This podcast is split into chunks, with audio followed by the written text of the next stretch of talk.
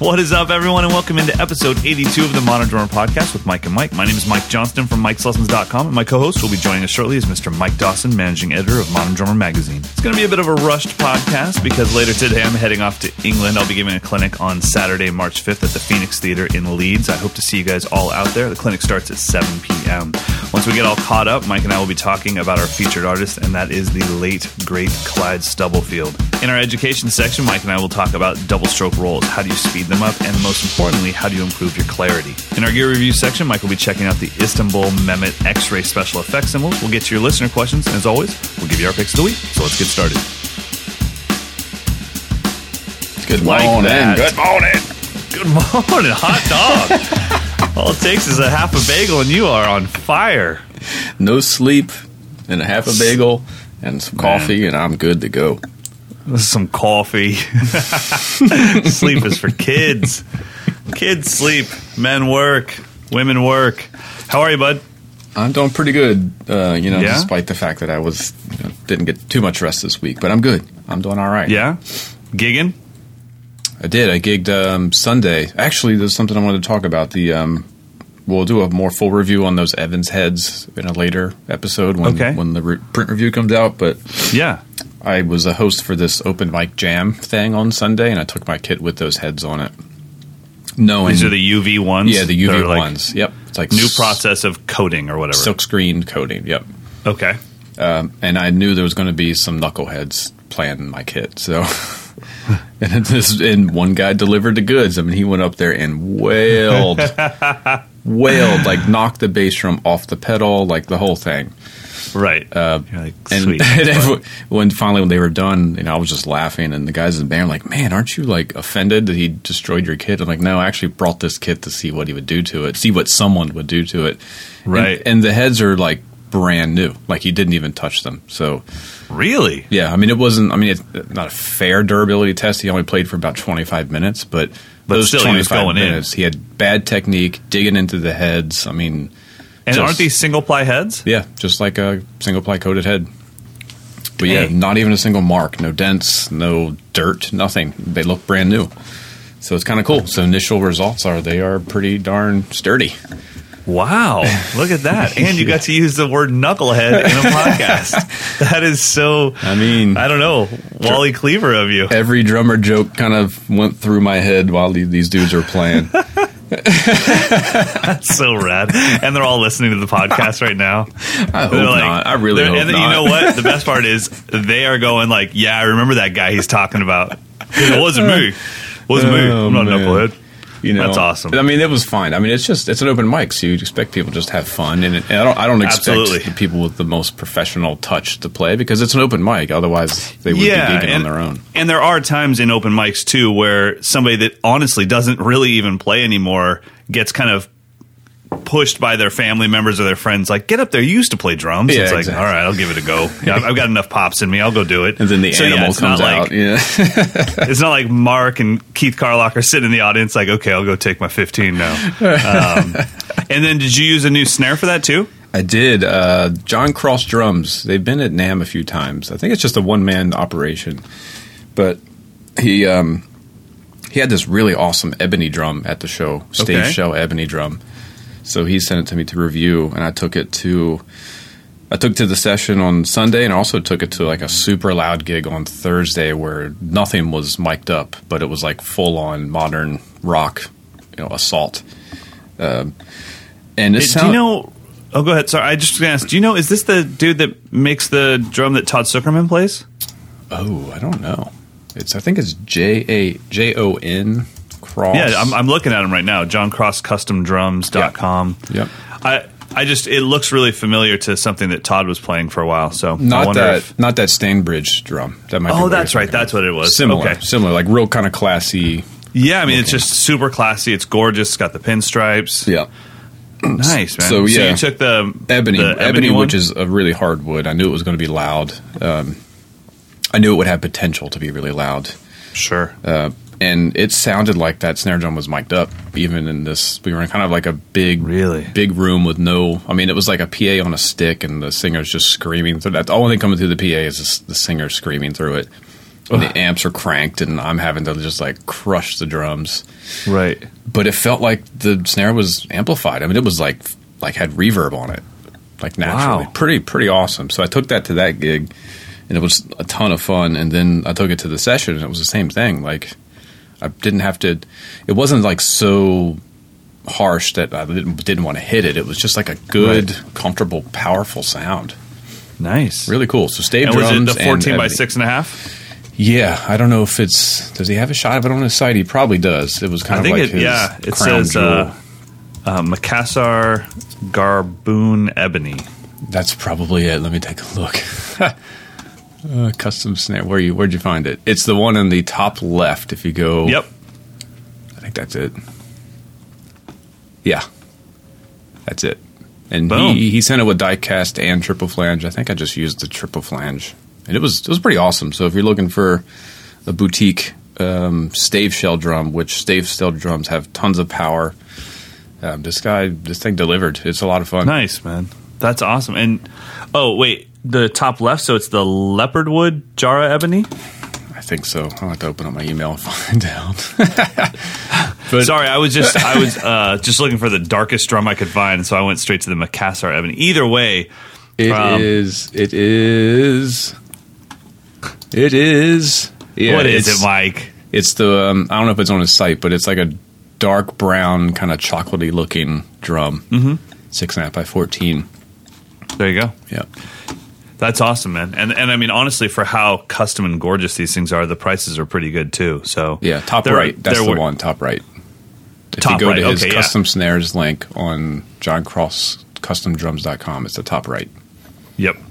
Uh, yeah, that's the Macassar Ebony. Um, Twelve ninety five, man, for that drum's not bad. I mean, No. that's that's where I would expect it to. That's where I would hope it to be. You know what I mean? It's like sometimes you see a little twenty six ninety two, and I'm like, are you sure? It's a lot of money. Um, yeah, I mean, I would put it on. ninety five. I would put it on. I would expect. on par with the power of a bell brass drum. Like it was just Nice. It was nuts, and and you know, just And it's gorgeous. Yeah, and it's again, it's, I like I like when one one man shops are just doing really cool stuff. So this is a Cool, another man. one to check out. so anyway, cool. that's that. And Yeah. another big news in modern drummer world is we finally soft launched the digital archive through the website, so you can access. 40 plus years of modern drummer content in its entirety Wow. on our website now. Wow. Yeah. So it's a subscription based thing. So I think it's like five bucks a month if you just Oh, wow, want to that's awesome. access the archive, or you can add it to your your current subscription. Uh, there's various different programs, but the really the cool part is you can go onto that site, which is moderndrummer.com backslash archive, and you can read three complete articles for free. So anything you want, you can just pick something, read the entire thing. You Cool. can share it. You can, you know, do whatever you want to do. You get three of them for free, and then you have to subscribe. But so Yeah, that's awesome. it's pretty cool. I think uh, Long time coming. We've been waiting to finally get this happening for years, but it's it's a lot of work. How do you get? The, I mean, I don't understand how you get the old ones in there. Do you have to scan the actual pages? Like, Well, from, there's there's the PDFs are there, so you can like literally look at the magazine um, PDF form. But the guys have had to literally copy and paste all the text into web posts and format it. I was going to say, I mean, 30 years ago, it's not like you did any of this digitally, so you wouldn't No. have anything to It go by. You just have was- the. I mean, have you ever tried to copy text out of an old PDF? It's, Yeah. it's a nightmare. You get like tons of returns and random spaces and question Yeah. marks and things. Wow. So yeah, they've been working their butts off. They had to copy and paste every every article. No, I mean not every article was in there. We don't have like news and stuff from 1982. Sure. but um, you know it's not really too relevant. But all the features and things are there. So yeah, they've been working their butt off. So it's there. So we're hoping uh, everyone can go check it out. And I I would like some feedback from some of our listeners. Just go on there, explore moderndrummer.com Yeah. backslash archive. Let us know if you find any bugs or anything. Because like I said, this is kind of a soft launch just for our current subscribers and a little bit of uh, social media promotion. But it's pretty cool. So I was able to share the entire Shannon Forrest cover story that I wrote a couple years ago, That's which we've awesome. never done before. We've never opened our content up like that before. Right. Uh, so it's exciting. Good times here. We're excited. Good man, that's awesome. I'm excited for you guys. Yeah, I will check it out. Maybe I can. Uh, maybe I'll pay for the internet on the flight to England today. yeah, I'll right. check it out. So what's the? What's it? A festival? Clinic? What is it? no, it's uh, well, it was supposed to be like a 10 day trip, and then uh, the fine folks at uh, what's it called, Music Mesa, shut it down. It was weird. Hmm. I don't. I don't really understand. I still. Don't, I still didn't get the full story. Wait a minute, what? yeah. So. So it started off with this place called Crash Drum School in Leeds saying, "Hey, we'd like to bring you in." They've had Benny and Annika and Jost and everyone said, "We want to bring you in." And I said, "Oh, okay, great." And when somebody brings you in, and they're the first ones, they agree to get you there and to get you home. The date range doesn't mean anything to them because they're just paying for you to get there and get home. Yeah. So I said, "Okay, cool. Um, then let's extend it. Just make my flight home ten days later after I get there." I'll fill in the rest of the dates. Do you know London Drum Shop and um, or Bell Percussion? I'll, I'll you know and maybe jump over to Ireland and to uh, Scotland real quick.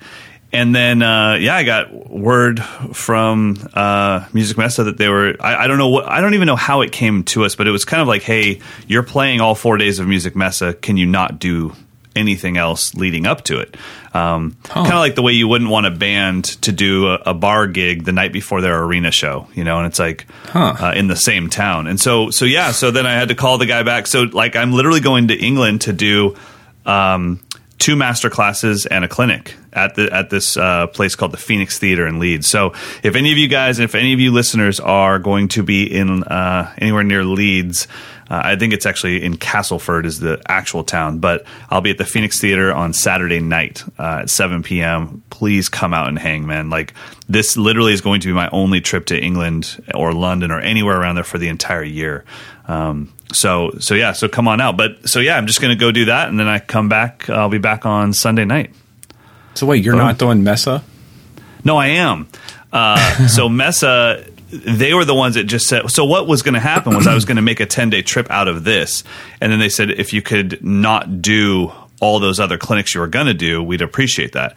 Um, but it, which was still weird to me. I'm like, would anybody not go to Music Mesa because I did a clinic in Ireland? I don't think so. That's kind of weird. I don't either. Yeah, it's so so I haven't and obviously there's a buffer between me and them as far as it's all going through Amber and Norbert at Meinl. So I, I really don't know exactly what happened. Um, it seems it still seems kind of weird to me, but I really want to play Mesa because it's myself, Annika, Chris Coleman, Jost, and so it's like, uh, and I've never been to Music Mesa, so it's like whatever you guys say, I'm down. So I'm sure it was just some maybe just something lost in translation. We'll see, but So- either way, I'm I'm happy to do both. So you're flying home and then flying back?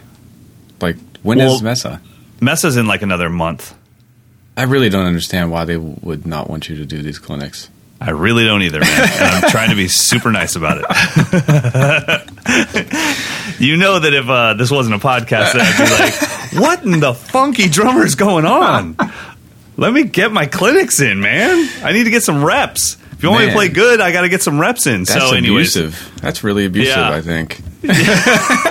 Who's That's why I'm this? hoping there's because I met the people from Mesa at NAMM and they were like the sweetest people ever, like crazy sweet. So Huh. it wasn't like this weird, you know, you can't do clinic. They were super nice. So I'm just hoping something got lost in translation. That's my hope. Uh, either way, I'm happy to do both, and I'm super stoked about the clinic on Saturday because I'm hitting this stride of I don't give a hoot.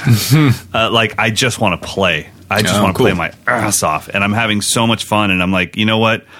I, I, I don't know. There's this little bit of Nate Smith's videos kind of entering my head of just Yeah. like, just go for it, man. Yeah. Just go in and and don't be scared of space. Like uh, I put up a video on. Uh, Instagram, which was no space, every note that I knew all at once, Yeah. just barfing drums. But what was happening right before that was the complete opposite of like, okay, I'm just gonna kind of the way that Keith Carlock with Wayne Krantz will just change tempos with no signal or anything, just like new tempo. I'm not trying to glue things together. Uh, JP talked about that at our last camp, where in his soloing, he's like, I'm not transitioning from one tempo to the next with anything that connects it. I just make a decision, new tempo. I'm sick of being here. And he just goes for it. And as long as you do it with full commitment and it's not in a musical setting, it's in a drum Yeah, solo setting, right. it works fine. Uh, it's more about you committing to it. So, anyways, uh, I'm really excited just to go there. And I haven't had a clinic that wasn't a festival in years, man. Everything has been festivals, and there's just this added pressure of all the pro drummers standing on the side of the stage. So to have a clinic come up where I'm like, dude, I'm just the only one here. This I I'm I'm not as scared to fail. You know what I mean? Yeah, that's cool. If it goes bad, it's like, dude, we're family. Let's. I, I'm not worried about Dennis judging me. Um, and I think really what people want is the educational stuff anyway. So exactly. That's why I'm there. Yeah. Um, so so yeah. So I'm really excited to do that. So it should be fun. is there well, a, is there a warm up act for you? no? It's just you. No. Just just whatever I put on my iPad. Uh, I'll just put some some horrible out of time terrible drumming on in the in the house for like an hour just so when I come out people are like oh thank goodness Oh, um, or maybe just some like slow hymns with no drums whatsoever they're just so Mm. That'll excited set to the hear drums. vibe. Yeah. Uh, well, talking about education, double stroke roll, that dang thing. Yes. It, you know, you feel like you learn it the day you start playing drums, and you feel 30 years later that you still can't do it. It's a, it's a biscuit, man. Um, how old were you when you started working on your double stroke roll? Oh man, fifth grade, I guess. But Yeah. I mean, to say that I really was getting into it not until uh, eighth grade at the earliest. I mean, really feeling like I wasn't just flopping the sticks down. Well, let me ask you this: Did you? Because I felt like I got held back in my roll by my band teacher because he he didn't have the time to teach me a proper double stroke roll, so he let me do baby bouncies or what I call Mm-hmm. pinkies out doubles because he needed it done by the recital time, you know. Yeah. and Yeah. and it was going to take two years for me to develop real doubles. So I thought I was doing doubles because I played snare drum in school band before I played drum set. And when I got to the drum set and tried to do a double stroke roll on my floor tom with my pinkies out and my baby bouncies, it was like, wait a minute, what happened? Like, I and then I then I made it. It wasn't. It still didn't even click for me. I was in fourth and fifth grade, so then it was like. Man, I got to get that snare at school. That one's great. Uh, I can right. rip on that one. The super tight, you know, student Ludwig. Um, so yeah, so I, I feel like I got this two to three year grace period of just bouncing out my doubles and assuming they were working Mm-hmm. before it really hit me that like, oh, that's not what the pros are doing. They actually are muscling out each note. Um, Yeah, I mean, there is finesse there for sure, but I can allow for rebound and finesse on the snare and the hi hat, but when I start to make it over to the toms, I'm going to have to muscle them out a little bit more. You Yeah, know? yeah, exactly. I think that's the the number one question I get asked is, you know, how can I how can I improve my double stroke roll? And I'm like, there is no secret answer. I mean, you have Nope. to you have to spend the so much time developing those muscles, and and I. You know, I have to be very thankful that starting in sixth grade, we had a percussion specialist who came to all the middle schools and taught just the percussionist for like 45 minutes every, you know, once a week or maybe once every two weeks. That's awesome. So we worked through the Alfred Drum Method book, and that has all the rudiments in there. And he was he was able to really make sure that we were paying attention to our rolls and stuff. But it was once I got into marching band. I mean, that's ninety percent of what you're practicing is your double strokes. I mean, it's because everything about at least the, that contemporary style of rudimental drumming is about a double stroke roll. So Yeah. I, I couldn't even I couldn't even guess how many hours I've woodshedded the double stroke roll over twenty years. Oh yeah, 25. I can't I mean even can't even guess it's thousands, insane, thousands and Yeah. thousands of hours. Uh, so I think it's and it's still currently Dave Weckl's warm up. He says he warms up with doubles, just you know, quiet to loud, slow to fast. That's it. yeah, and it's like a and what I've realized is it's like a balance between muscling out with your wrist, letting the fingers help, and then also utilizing the rebound. It's really kind of hard for me to break it down to someone. It's Right. kind of like you have to just like the buzz roll where I can show you and tell you, but you have to put your hands on the sticks and get get the feel for it. Because Sure. I think a good double stroke roll kind of floats. It's kind of weightless. Absolutely. and it, it looks effortless, but it's there's a ton of effort being. You know, it's just like a ballet dancer. Like when you look at on the stage, they look graceful, but if you would look at them up close and all the muscle fibers, I mean, they're they're really engaged. right. And I think it's the same. I, thing I've always seen it like a like a boxing speed bag. Hmm. If you it- once it's going, it looks like it's just just flowing. Right. But there's so much work and precision that goes into making it look like that. Yeah. And as soon as you have one misstep, the whole thing falls apart. Yeah. And you know the one thing that's great about doubles compared to all the other rudiments is that it doesn't take a lot of brain power. There's not a lot of pattern recognition. It only takes you a few days to realize it's two hits per hand. Yeah. Paradiddle, that's it's the opposite. It's like you know single single double single single double lead right lead left. It, it's all Yeah. over the map Yeah. in comparison. Uh, but with the double stroke roll, it's like two hits per hand. But you know one thing you can do for those of you guys that are practicing this is really, really get your hands as loose as you can and play your doubles. Then do the complete opposite. Grip the sticks like you're going to kill them and try to just muscle it out with the wrists and understand the magic is somewhere between those 2 Because I don't know anybody that does fully flexed hands, all wrist doubles, and I don't really enjoy anybody that's got their pinkies flared out and they're just bouncing them. It's somewhere in between. But when you see it done right, oh, and I, I hate to say it because I'm not this guy. A good traditional grip double stroke roll. Oh Yeah. God, that's beautiful. oh, it's beautiful, man. When you see Vinny just go. Oh, Yeah. I think Vinny, I know I've said it before, he's got the perfect grip. So I think if anyone wants Yeah. to examine someone's mechanics, he's the guy. Just look at every video you can find. His, he's so fluid, but yet he, he's not he's not loose. Like like Keith Carlock is like a like a magician with his grip. It's like how's he even holding on to those sticks? But Right. Yeah. And and if you try to emulate that, you're in for some serious trouble. I think. but I think Vinny in for a has injury. he's Vinny's got textbook perfect hands. I, I, I in my opinion, Yeah. it's got the perfect combination of of firmness and looseness and grace and power. It's all right there. His Yeah, left man, hand, I- especially. Yeah, I, I m- my f- favorite hands are probably you know Vinny and, and Dave. I, I love. Um, I mean, Dave has that same fluid double stroke. You know, I mean, Dave's a loves himself some doubles. you know, yeah. he's ring into everything. Um, and you know, like one of my favorite things about a great, great drummer when I see them play live is when I can't tell was that doubles or singles because it was so fluid. Yeah, right. And it's just like, ooh, it's just too good. But the the double stroke roll, the, the tough thing with it is people not understanding the difference between the words simple and easy. It is simple. It is not complex whatsoever, but it's not easy. It takes so much time, so much dedication, and Yeah.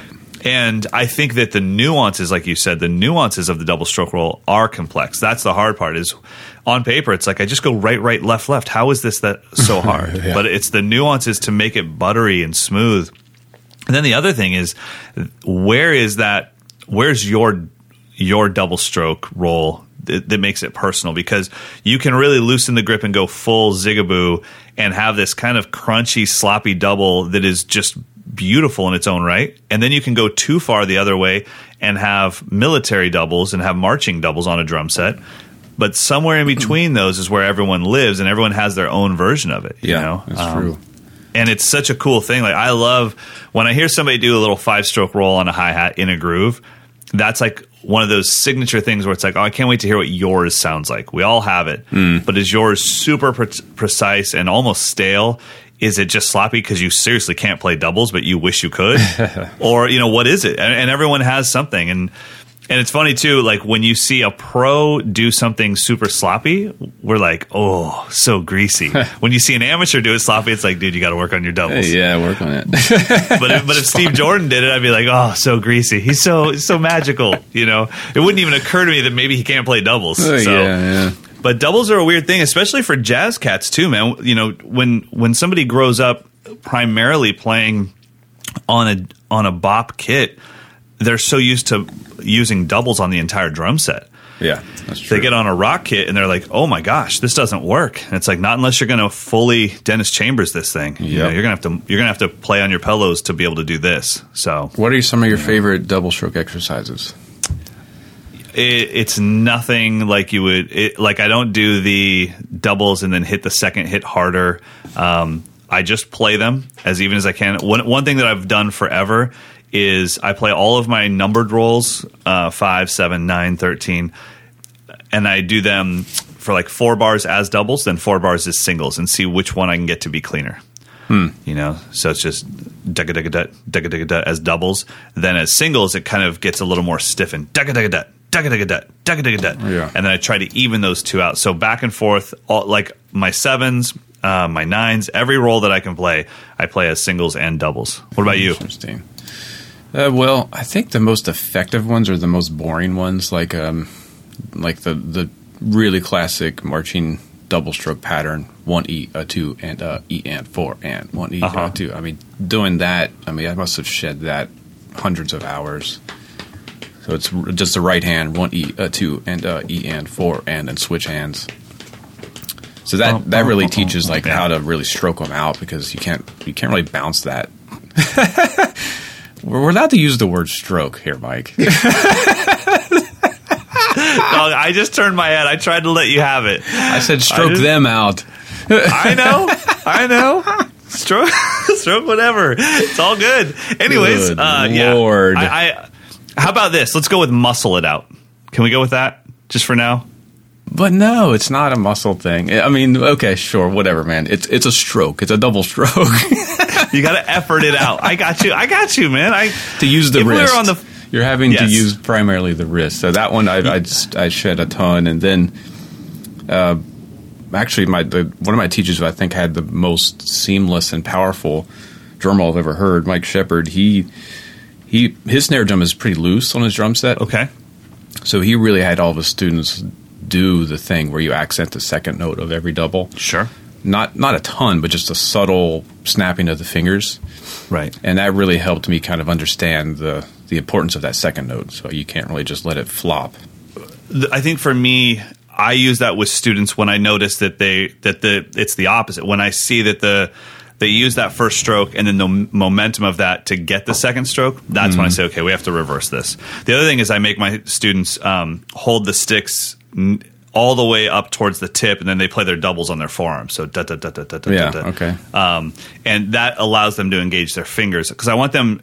It's so funny when people, when teachers say, "Well, you should use more finger." It's like, yeah, mine don't work, bro. I.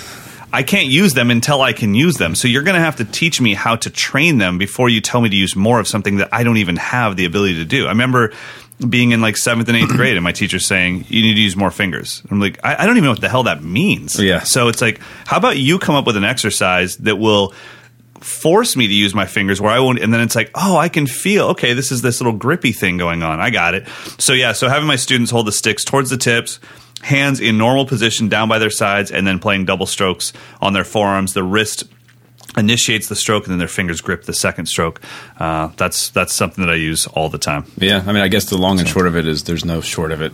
you have to There- just that's spend it. tons That's- of time man. on it. that's I think the drums would uh, be a much bigger instrument in our industry if it if it didn't take so much time. But it Right. really does. It just takes time, and you have to trust in the time. That's the that's the big problem. Is people get a few hours in, you know, and maybe a few days, a few weeks in, and they think in anything else in my life this would have happened by now. Yeah, that's true. So true. this has to be wrong. And it's like, no, no, no, no. This one actually, this and golf, it just takes forever, man. Like this, there's no shortcut. You know, when when you mow a giant lawn, you put in two hours and you stand back and look with pride at that cut green, and you say, "Hell yeah, let's let's let's go putt on that thing." But when you do that with drums, you're like, "Yeah, I think I might be worse." It's So- the truth. I mean, it, I, I literally, I've been playing drums for going on 30 years now. Mm-hmm. And it's not until the last, let me say, a year and a half that I wasn't completely embarrassed by my playing.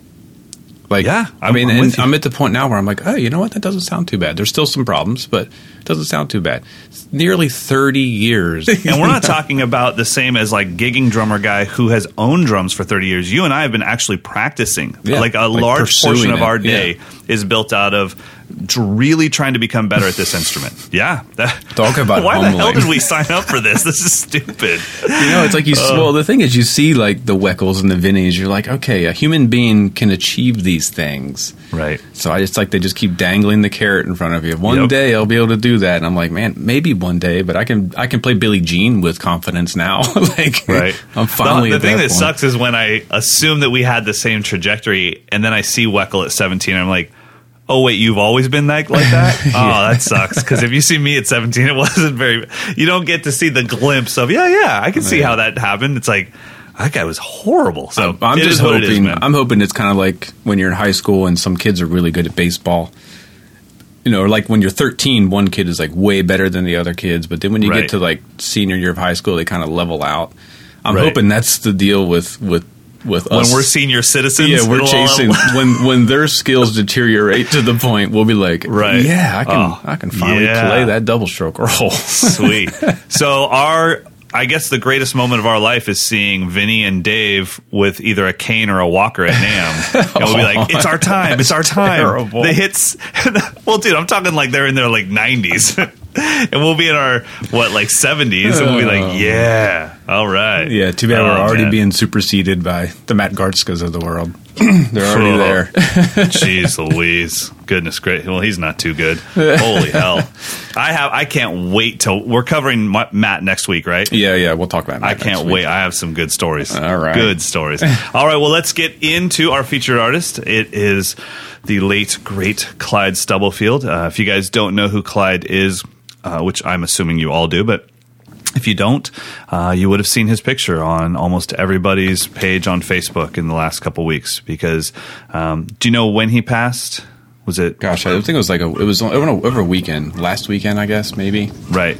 like and uh, I mean, he, obviously, just an absolute legend, um, not only as a drummer, but as a person. I don't know anyone that ever had any kind of meetings with Clyde that didn't just come away beaming. Um, he's just one of the greats for sure, and he'll Yeah. be missed. But at the same time, I don't see it as being sad as far as, man, we all have a finite time here and it can be judged by how many people you touch, how many people you influence, what kind of legacy you left behind. And I can't imagine there's a lot of drummers out there that have l- left a bigger legacy than Clyde Stubblefield. I mean, this mm-hmm. is, and and I'm not thinking even really drumming. I'm thinking about non musicians dancing in their kitchen while making breakfast 20 years ago. I'm talking about people that used his grooves to dance to at their weddings. I mean, this guy influenced people's human beings' lives. He made the world better by playing these grooves that just made you feel good. You know, you were happy. You don't you don't hear a Clyde Stubblefield groove and think like, "Oh, I got to call my mom." Like you dance, like you feel good. You go, "Man, I want to play drums." So it's like yeah. I I mean, I put up a thing on on Instagram saying like I I'm I'm just excited that I was alive during his time. I'm I'm glad that Yeah. I didn't have to research it. I'm glad that I got to see him through 20 cymbal stands at NAMM and be like, is that freaking Clyde Stubblefield? oh my god! And then it's like, And, ah, I'm not yeah. going to go meet him. And you got to think like I don't know when he joined James Brown's band and what phase it was, but I'm assuming it's when James was still kind of doing more of a soul thing. So Clyde it was was, there. 65. And, yeah, he was there during the soul era, and then he was there when James Brown, event, you know, basically invented funk. So he was Right. he was part of that. So he was a major player in soul. He was a major player in the creation of funk. And then we would have no hip hop if it wasn't for the breaks that Clyde played. I mean, Right. I mean, maybe it's not true. They were using some drum machines, but largely they were sampling James Brown drum breaks, which were Clyde and Jabo and all those guys. So to be a Yeah. significant and drum and bass. So that's four genres that Clyde Stubblefield has his fingerprints on, and I'm sure there's more. That's Absolutely. insane. What an insane career. uh, un- unreal, man. And it just never got old. You know, every time you go back and and try to play the funky drummer, you just go like, eh, I can't play like that. I still can't play like that. What an elusive And, groove. So Ugh. elusive. man. I watched. Um, so I don't know if you saw the thing that Meinl did, where they had they took Jabo and um, Clyde and uh, put them together. This was like only a few years ago, and and then they had Sput interview them and everything. Oh, no. Anyways, that's cool. It was a really cool thing. And so when I did the camp two years ago with Sput, he played the funky drummer and he was saying, and he recounted the whole story of Clyde telling him like what it was like to have to play that groove. And he wrote that groove and it was a total workout for himself. Mm-hmm. But James, there is no click track. James counts off the songs every night, and if James is on fire, then that song is going in. And Clyde was saying, man, there were nights where I thought my arm was going to fall off. It just he oh, counted it off too fast, and that groove, and that groove, you cannot play that groove with two hands. Yeah. The, the nuances are in playing it with one hand, all the ghost notes. So yeah, it was. I mean, it never even occurred to me that somebody as great as James Brown was in an era where no one was on a click. yeah. oh, dude, deep, oh, you just And- go. It's like, and you oh, know crap, that this they move- probably played it 10, 15 minutes straight. I mean, that's Oh yeah.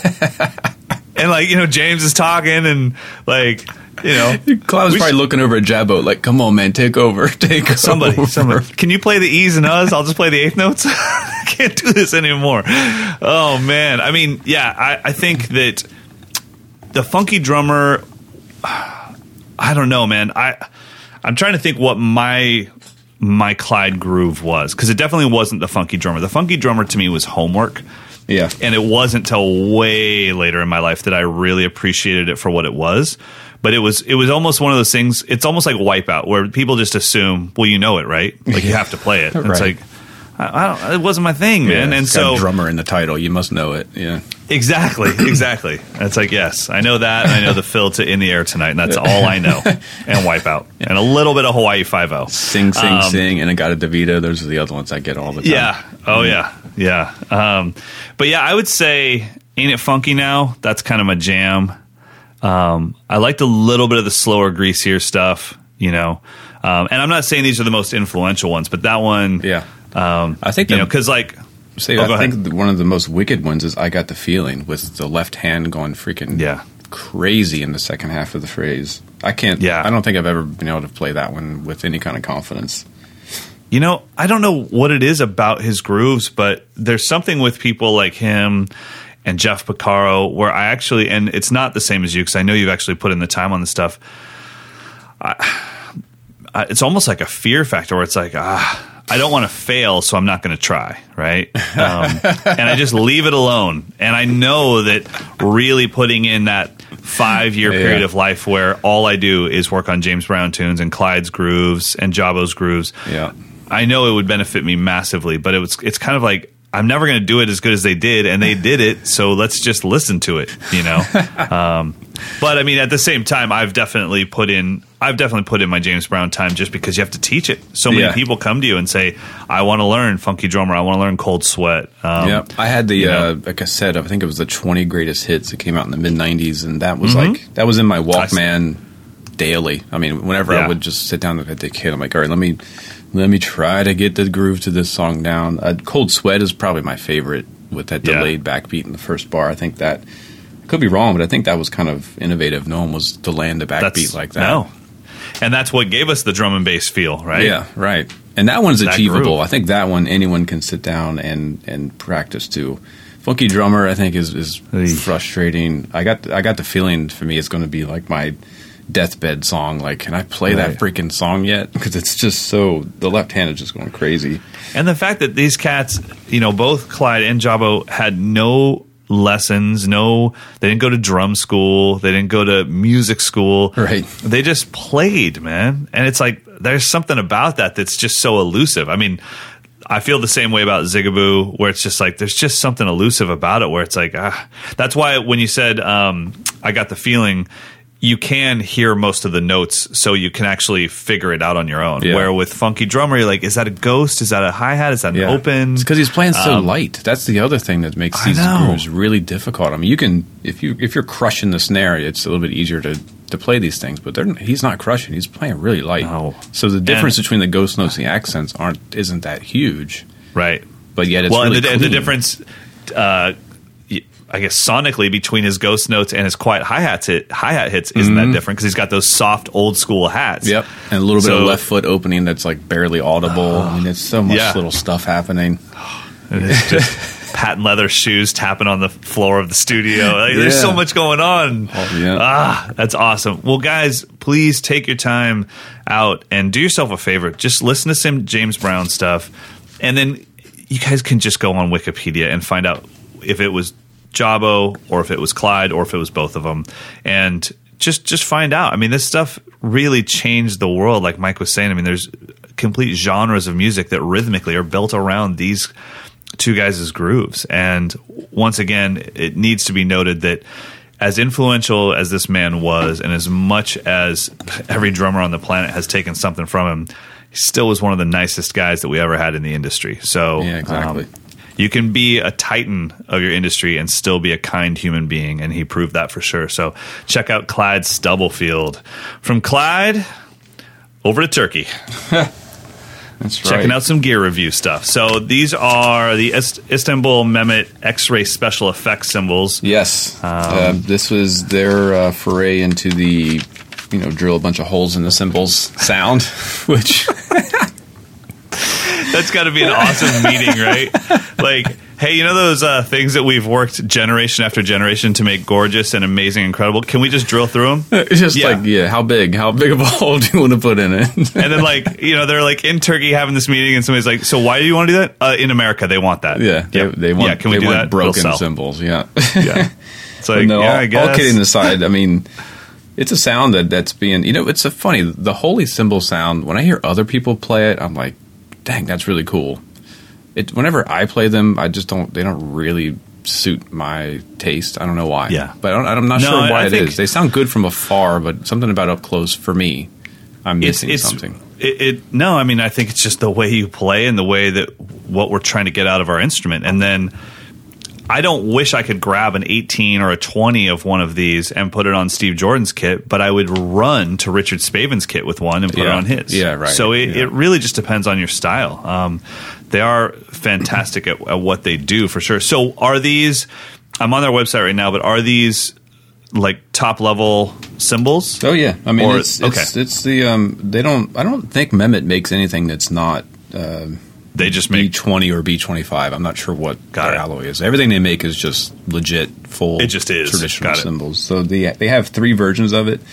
The random is um, kind of the most. Uh, well, it has the, the biggest and most holes in it. I think I didn't count them. Maybe the other ones had smaller holes, but there's big holes, like large holes, and then medium sized holes all throughout. Then there's the multi, which has a lot of small holes, kind of more like what Yep. Zildjian's doing. And then they have the uh, X-Ray Six, which has six big holes, sort of like the ozone that Sabian's doing. And they all offered a you know a completely different sound. The random, um, they were actually surprisingly smooth sounding, uh, but they're all they're all fast, trashy, kind of gnarly effects. Now, that- did you have any of them in hi hats? yeah, they sent Because the um, random and the multis come in hats, right? Yeah, they sent the multis, I believe, in addition to the 14s, I got some 16s, which were really kind of Damn. neat. They have that. I like the holy hi hats are cool because they sound like a broken drum machine hi hat sample. Yeah, for sure. That's sure. kind of like all they do. You can't really like spang a lang on them or do anything. No. like that. Get your popcorn. but if you're going to like tr- go for uh, you know a Daru Jones or someone like that's that's playing hip hop style on live drums, these are these are cool. They sound broken, but not you know not completely. Uh, they still have some tone to them. Cool. Um, so they're all cool. I think. Um, I think everyone needs to have some crazy stuff in their cymbal bag. I mean, I was saying that these don't necessarily satisfy my aesthetic, but if if given the opportunity to play electronic music, I would definitely have these in there. right, and in, and in, in fairness to Istanbul, like when you say these don't satisfy your aesthetic, they don't in Sabian, Paiste, Meinl, or just, Zildjian just either. the concept of a cymbal. Just the concept, right. Yeah. So I mean, but you have reviewed Paiste's version of this stuff. I'm sure you've done the the sand, uh, the trash crashes from Meinl back Yep. in the day. Are are these awesome at what they do? Yeah, I mean, I think um, they are. I would say they're they're just similar. I mean, because Okay. they're probably closer to the Meinl and the uh, the Zildjian special dries, which we'll talk about later, than they are Sure. to the Paistes. Because the Paistes I checked out were the B8 bronze, so they were Right, right, right. a different sound, a little bit Sure. trashier, a little bit brighter. So these still have some of that kind of like warm undertones. Yeah. Um, so yeah, Yeah, I, I listened uh, to some samples of these. I haven't heard you play them yet, which I will hear shortly. Uh, but uh, I listened to some samples of them, and they in the Meinl world they reminded me of the um, the vintage series because they have the whole sandblasted series. They, these are a little Yeah. more buttery in that trashy sound. So- Exactly. Exactly. Awesome. So we're going to just instead of listening to all three because I think the recording is like three minutes long. right. The first set on the video demo, which is on, it'll be in the show notes. It's also on moderndrummer.com. That is the random series. So I think that's the 16 inch hi hats and maybe a 16 and an 18 inch crash. Well, let's give it a listen.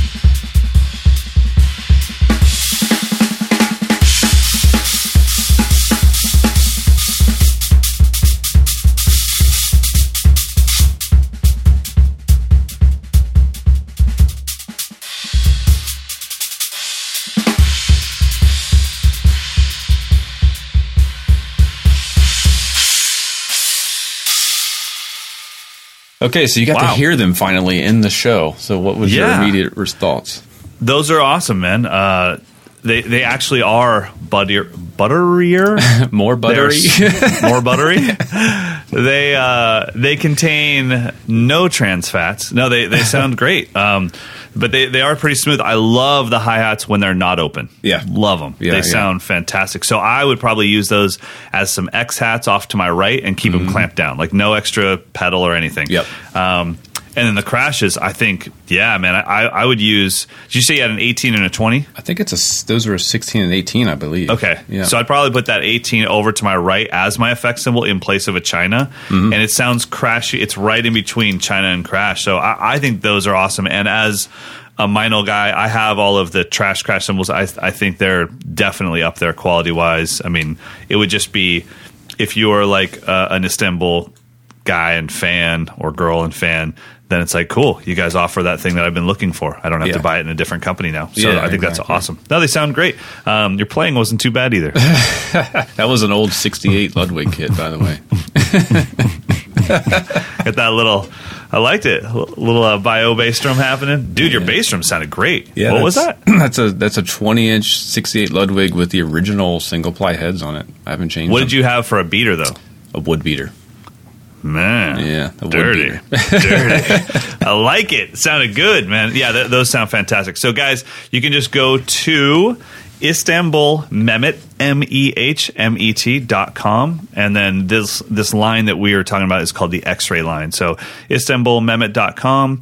Uh, check out the cymbals, and then uh, you would go to X experience range and then all the way down to the bottom to the X ray line. And you can check those out there and you Yep. can find a dealer. All right. It is time to get into some of your listener questions. we only have time for a couple because, as I mentioned before, I got to get on a plane to England. So it is lightning round. Lightning round. Okay, so first one comes from Bill. He says, "Can you speak to how the beginning slash novice drummer can anchor the rhythm section when playing with more experienced players? What are the expectations from the veteran musicians? Uh, what should the expectations for the novice drummer be? Um, how is it? you know, Basically, he's asking the same question. So, Yeah. what? How can a beginner novice drummer anchor the rhythm section when playing with more experienced One, players? one sentence less is more. Yeah, exactly. Less is more. Like, honestly, if you just did this, uh, uh, every bass player can play whatever the hell they want. Boom doo doo badum doo boom. Better doo doo doo baba doo bang. Like, Yeah. but if you start going boom to game, but don't don't chick it it's game over. So less is more. Just really, really think about Steve Jordan. Less is more. Yep. And my uh, my two cents would be if you're the beginner novice, you shouldn't be the anchor. Let the bass player be the anchor. Listen to him. Let him guide you. Sit on top of his groove and don't slow down. Or her. His or hers groove and don't slow down. My last bass player was uh, a female, so that's why. I was, and, and she was the anchor. She was the she she knew she was much better at time than I was. All right, next. Okay. Uh, that you know what? That one's gonna take forever. Next. this one's from Caleb. I've been playing drums for over 12 years, but lately it just seems harder and harder to play, mainly due to having space in our house and the noise. Um, I really miss playing music, but I'm considering learning to play bass. Um, do you think this is a good idea, or should I try to find somewhere in the house to still have my drums, or buy some of the Zildjian low volume cymbals and Remo silent stroke heads? I think it's all of the above. Yes, I agree. Um, I just set up my drum set in a new house, and so it's in our office. And I used my 18 inch Gretsch uh, New Classic, so you could just uh, or Catalina or whatever. Um, but I went Aquarian super pads on all the drums, and then I just um, um, actually, and I'm using the Aquarian came out with super pads for the cymbals at NAMM. So, and I'm I'm literally, I mean, I can't play at like midnight, but I can play all day, and it doesn't bother anybody. And that's with the door closed. And I just have it in the little corner of the house. And then adding bass into the mix would just make you a better musician overall. Yeah, exactly. I mean, I think if I could do it all over again, I would have started with bass and and added drums later because I'm learning it now, and it's I'm able to use my drumming, my my rhythmic control that I've learned from drumming to make my bass playing okay, but I don't have the vocabulary yet. So, Right. yeah, I would say do both. I mean, just just make sure you're doing something creative, something in music. Um, yeah, next love it. next one's coming from Redo. This will be our, our third and final question. So this is uh, Redo from Switzerland. He's playing in a rock band and he plays with a relatively light stick, a 7A, which I would say is not relatively light. That's very light. Right. Uh, it feels good to him, to me. However, in certain grooves, like the halftime shuffle, I feel that a little bit of rebound is missing. Do you suggest to go to a heavier stick? Um, he's basically looking for insights into our thoughts on stick sizes. And I have, um, I'm just reviewing, just finished writing a review on the new Vic Firth uh, Modern Jazz Collection. Mm-hmm. And there's a model in there that is was designed by Jeff Ballard. It's a maple stick. It's about the 5B thickness, but it has a small barrel tip. So it gives you the light feel and the clean cymbal sound of a, of a 7A or something skinny, but it's a bigger stick that fits your hand. And I think that's that that would be my answer. Get a maple stick that's in a 5A, 5B size. That was the exact thing I was going to say. So, um, yeah, and Maple is where it's at. All right, let's go to our picks. Picks of the week. Well, my pick is something that will allow you to sit on the couch, and everyone loves that. So it's a Netflix show. Uh, if you've heard me re- recommend Chef's Table a million times in a row, it's a, a little similar to that. The show is called Abstract: The Art of Design, and so instead of uh, doing a documentary or a docu series on chefs, they are doing a docu series on designers. These are people that are at the top of their field for architecture, graphic design, uh, automotive industry. Uh, I mean, everything you can think of, stage design, and each episode is one designer. So it really chronicles it. But when you see people design or you see people cook and you see the greatest in the world and you get real insight into their vision and their life and how they see the world, it can't help but influence how you see the drum set. It's a very creative instrument. So uh, definitely check out Abstract. It's filmed really well. It's on Netflix, but the people that they uh, kind of check out, it, it's just incredible. So Abstract on Netflix. What about you, buddy? Mine is I've had this this old wave drum, not not the original Yeah. wave drum, but I've had the You've been using it. Yeah, and it's been just sitting in a closet for for years because I just never wanted to dig out my effects racks and mess with it. But I finally just got it wired up and. So I have the wave drum, which which is a cool instrument. If you haven't checked it out, it's not a MIDI electronic pad. It's it's a weird combination of it has a like a like a contact mic or something built into it or a piezo mic or something. So it actually picks up the audio from what you play on it. So you can play with brushes, you can play with mallets, you can play with sticks, you can play with your hands. And then it uses that signal to then trigger sounds within it. So you're getting like this weird mix of synthetic sounds and and live kind of dynamics. But you know, so it's it's really kind of like a you know, it's more of an instrument than it is a, a, a electronic pad. Right.